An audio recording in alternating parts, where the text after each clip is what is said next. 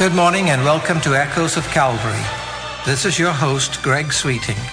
Thank you for opening your home to us this morning. I invite you to now open your hearts and worship with us as we share from the Word of God.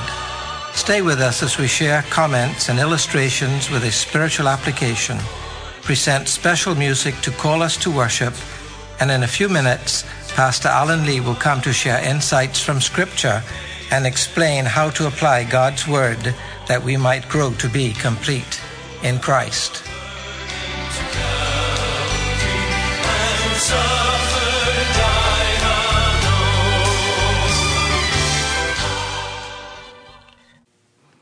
Listening to a Gaither video the other day, one of the songs that they sang was the familiar one called El Shaddai. You know the song, I'm sure. I was moved again by the lyrics of this song. You'll recall some of them. Here's a small excerpt. Through the years you've made it clear that the time of Christ was near. Though the people couldn't see what Messiah ought to be, through your word contained the plan they just could not understand. Your most awesome work was done through the frailty of your Son. I want to say those words again. Please let them seep into your heart, penetrate your emotions this morning. Through the years, you've made it clear that the time of Christ was near. Though the people couldn't see what Messiah ought to be, though your word contained the plan, they just could not understand. Your most awesome work was done through the frailty of your Son. Powerful words, meaningful concepts. The people couldn't see that Jesus was the Messiah, even though God had made it clear in His Word throughout the ages. In a modern expression, it could be said that they couldn't see the forest for the trees. They were seeing what they wanted to see, and they were not seeing what they expected to see in a Messiah. They were looking something of their own invention, not that which God had prophesied for them to watch for. Then the lyrics take on a new slant.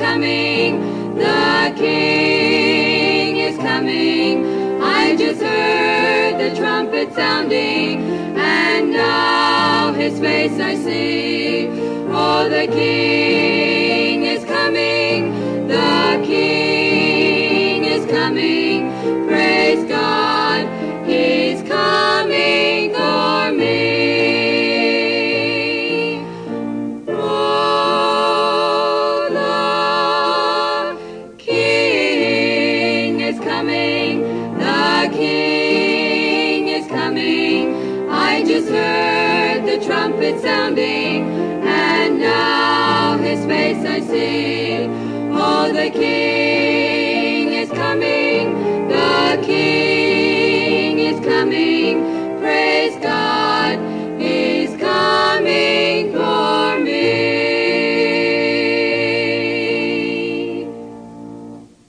The next segment of the song moves on to say, they could not understand your most awesome work was done through the frailty of your son. Wow. They were looking for a knight in shining armor, for a Messiah riding on a white stallion that would come and end their enslavement to Rome. A suffering Savior was just not anywhere near what they would have expected of their promised coming Messiah. But the prophets had said it would be so. It just didn't fit their needs as they imagined them to be. So the lyrics put it this way, your most awesome work was done through the frailty of your son, a baby born in a stable, not a sword-bearing champion on a white horse, a Savior that was beaten and crucified, who died on a cross of shame. This was God's Messiah. However unexpected, however unusual, the power of the universe centered in the Son of God, and God was in Christ when he died on that cross, reconciling the world to himself. Your most awesome work was done, God, through the frailty of your Son dying on a cross. But having accepted the death of Jesus as a sin offering for the world, the greatest power in the universe validated his death and raised Jesus from the dead, providing for us Savior and a Redeemer. God's frail Son is now the Lord of Lords, and every knee will bow before him in that coming day. Are you ready for that meeting? I may not be every mother's dream for her little girl, my face may not grace the mind of everyone in the world. That's alright, as long as I can have one wish I pray. When people look inside my life, I want to hear them say, she has her father's eyes, her father's eyes.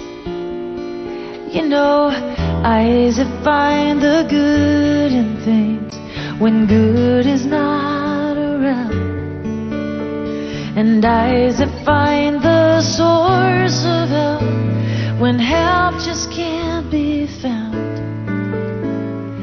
Eyes full of compassion, seeing every pain, knowing what you're going through and feeling it the same. It's like my father's eyes, my father's eyes, my father's eyes.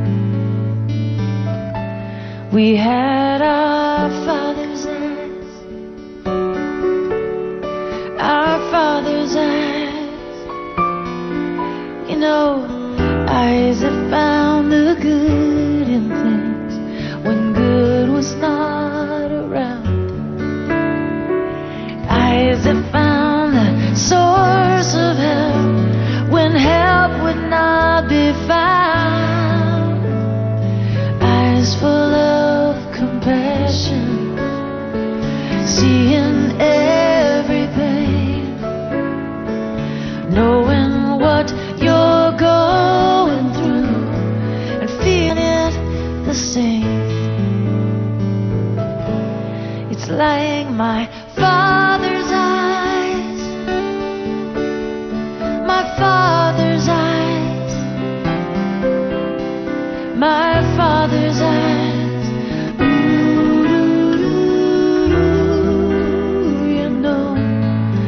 just like my father's eyes.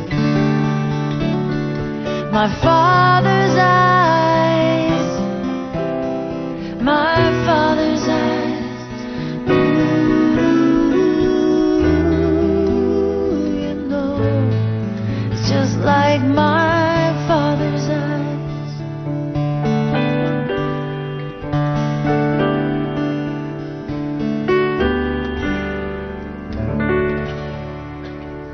Now, with this message for today, here is Senior Pastor Emeritus Alan Lee. Greetings in the name of our Lord Jesus Christ.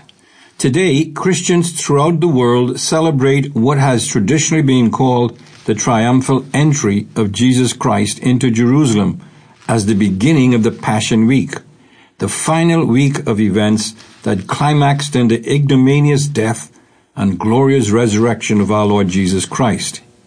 He begins the week in the home of Mary, Martha, and Lazarus in Bethany, followers who were not afraid to publicize their acquaintance with him. And it ends in the tomb of Joseph of Arimathea, a follower who was afraid to do so until that time. In between, some of the most momentous, history-shaping, humanity-impacting, unforgettable events transpired. And at the end of the week, Jesus laid in a cold, rock-hewn grave, the gift of a previously secret follower. But on the eighth day, the first day of the following week, God, in his unsurpassable love and unfathomable wisdom, turned that slap by man into a kiss of love by causing this awful event to be turned into the very means of reconciling man back to himself. And he demonstrated this by raising Jesus Christ from the dead. But now, let's reflect for a few moments on the event that started this week. The event, as I have said, and you now quite well know, we usually call the triumphal entry.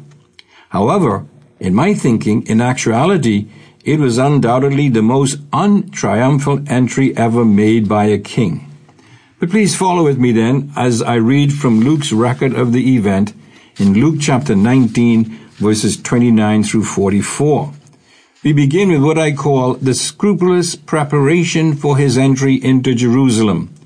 It underscores the fact that it was an event planned long in advance by God. Everything was predetermined by him. Jesus knew exactly what was to happen, and it appears so did others, even though they couldn't fully understand it themselves. Listen then to the word of God, Luke chapter nineteen, beginning at verse twenty-nine. And it came about that when Jesus approached Bethpage and Bethany, near the mount what is called Olivet, he sent two of the disciples, saying, "Go into the village opposite you, in which as you enter you will find a colt tied, on which no one yet has ever sat. Untie it and bring it here. And if anyone asks you, 'Why are you untying it?' thus shall you speak, 'The Lord has need of it.'" End of quote. Now that was all that was needed to release what was one's most prized possession at that time to total strangers. The words, "The Lord has need of it." This lowly, much ridiculed animal was needed by God himself to accomplish one of the most significant events in the life of his son, his official presentation as the Messiah King of Israel.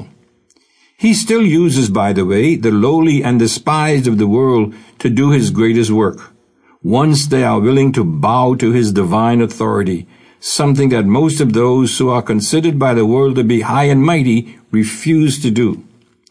I read of one instance and personally witnessed another in which this particular incident concerning the donkeys was used in remarkably different ways. The article I read referred to a pastor who was given the eulogy at the funeral of the infant daughter of a friend who had died of an incurable disease. The elder read these verses that I just read to you. The author of the article, who was present, said, as the message was being read, he was asking himself, how could a text pertaining to the acquisition of a donkey possibly bring comfort to those who had just lost a child in death? Then, the author said, The pastor slowly and compassionately repeated the phrase, "The Lord needs it," and said, "All it took was this statement from the disciples, and the owners of the animal were willing to let them be taken.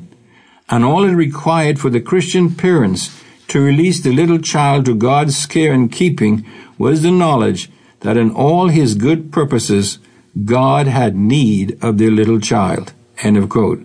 What a fantastically comforting application this was. However, I personally witnessed another application of this same text. It was read by a woman speaker during a session at a conference held in Manila, the Philippines in nineteen ninety. It was called E C A O, Evangelical Conference on World Evangelization. She was speaking on the need for evangelical churches to give more freedom for women to participate in leadership roles for world evangelization. She equated the women of the church being tied by the prejudices of men as the donkey was tied in this story. But now, she said, a great opportunity for service had opened up itself to this untried, untamed donkey. Holding her Bible in the air and shouting in a way that I could never do, she said, and I quote, "It's time for the man to untie us and let us go. Jesus is calling us to leadership in the evangelization of the world. Man, I say to you, unloose us and let us go." End of quote. Now, this was at least three years before T D Jakes' book by the same name hit the church market. I leave it to you to decide the validity of this application of the text. But as far as Jesus and the disciples were concerned, it showed the sovereignty of Jesus as the Messiah, God's appointed Savior. It showed that he was divine. It showed that he was God. But secondly, notice now Luke's recording of the joyous procession that swept Jesus into Jerusalem, verse thirty-five. "And they brought it to Jesus, and they threw their garments on the colt and put Jesus on it. And as he was going, they were spreading their garments in the road.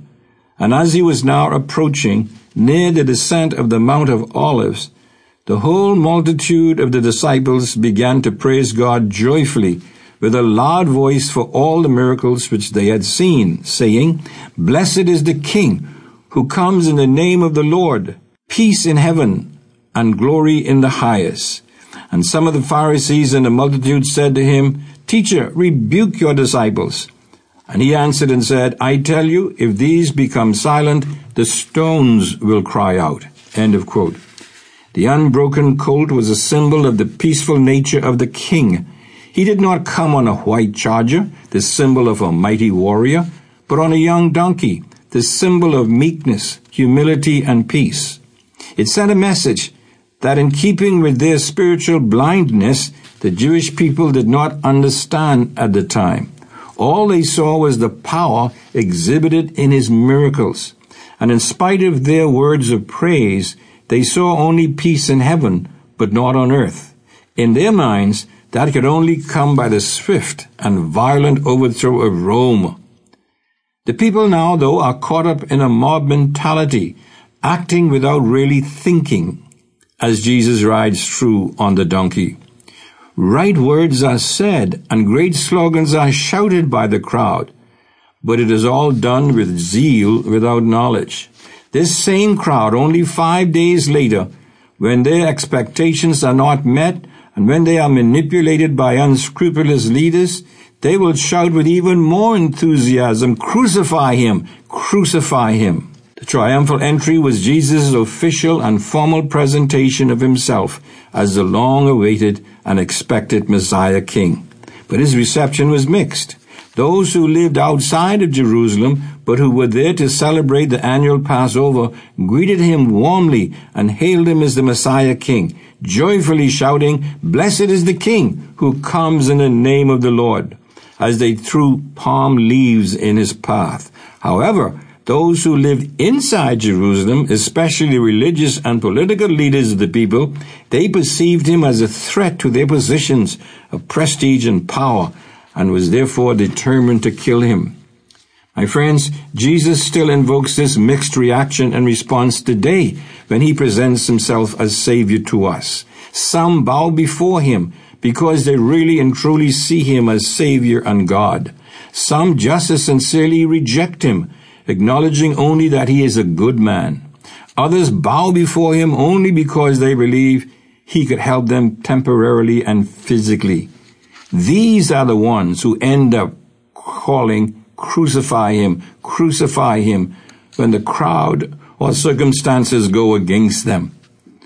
But thirdly, note the compassionate and re- just response of Jesus to the anticipated rejection of his people.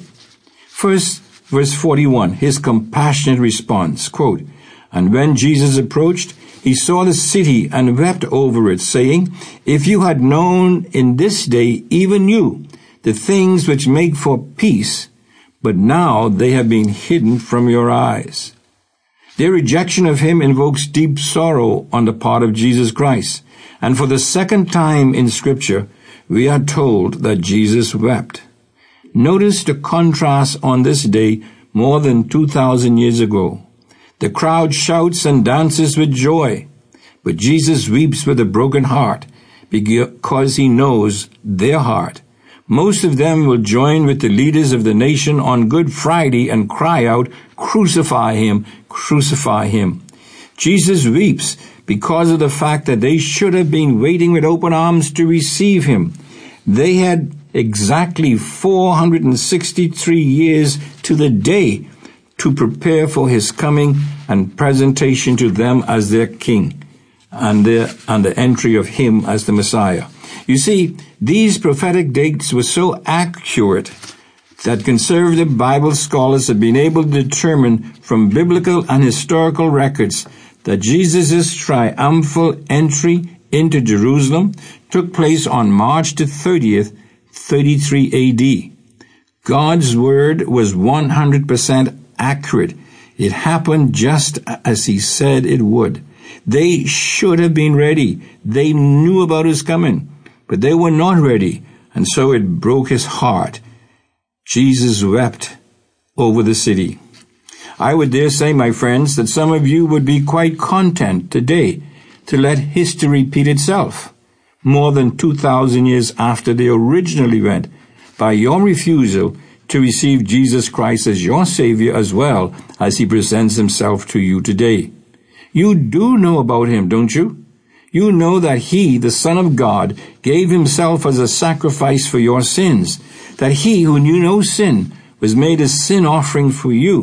You know that God, to show his acceptance of a sacrifice on your behalf, that he was in fact satisfied with it, and so he raised Jesus from the dead for your justification.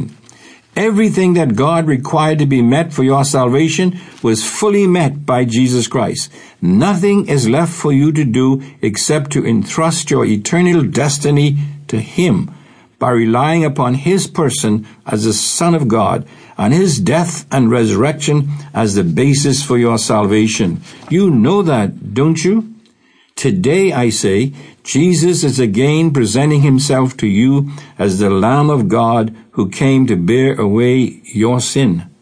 Will you receive him as such, or will you repeat history by rejecting him as his people did more than two thousand years ago? My friends, I say to you, I implore you, let today be your triumphal entry into the kingdom of God. As always, this is Senior Pastor Emeritus Alan Lee saying, Selah, think and act on these things.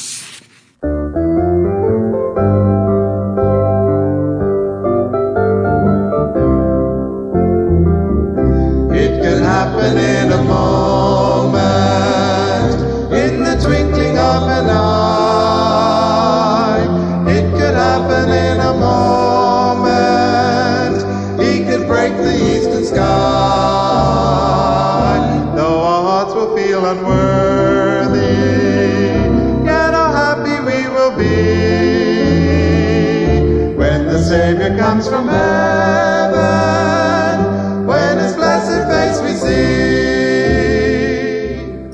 You have been listening to Echoes of Calvary, a radio ministry of Calvary Bible Church in Nassau, Bahamas.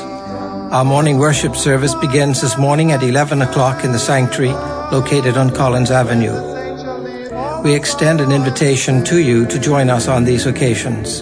If you would like to contact the church or Pastor Lee, address your letters to Echoes of Calvary, Post Office Box N one six eight four, Nassau, Bahamas. And so we come to an end of this broadcast. I invite you to think about the message this morning. Consider the one who is our Savior and Lord. Grow to be complete in Him. And remember, as echoes from Calvary stir in your heart, keep listening for that shout, Maranatha, the Lord is coming soon. There forevermore to stay, hold the fort a little longer, in your struggle over sin. Trust the great commander's promise, he will surely come again. I am listening every moment for the mighty trumpet sound. What a time we'll have together when the saints shall leave the ground and our toiling will be over.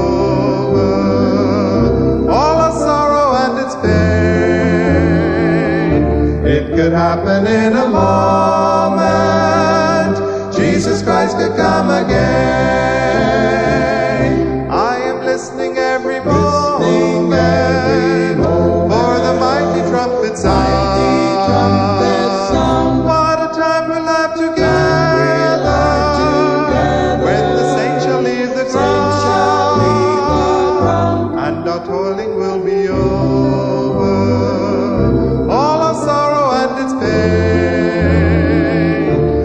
Happen in a moment, Jesus Christ could come again.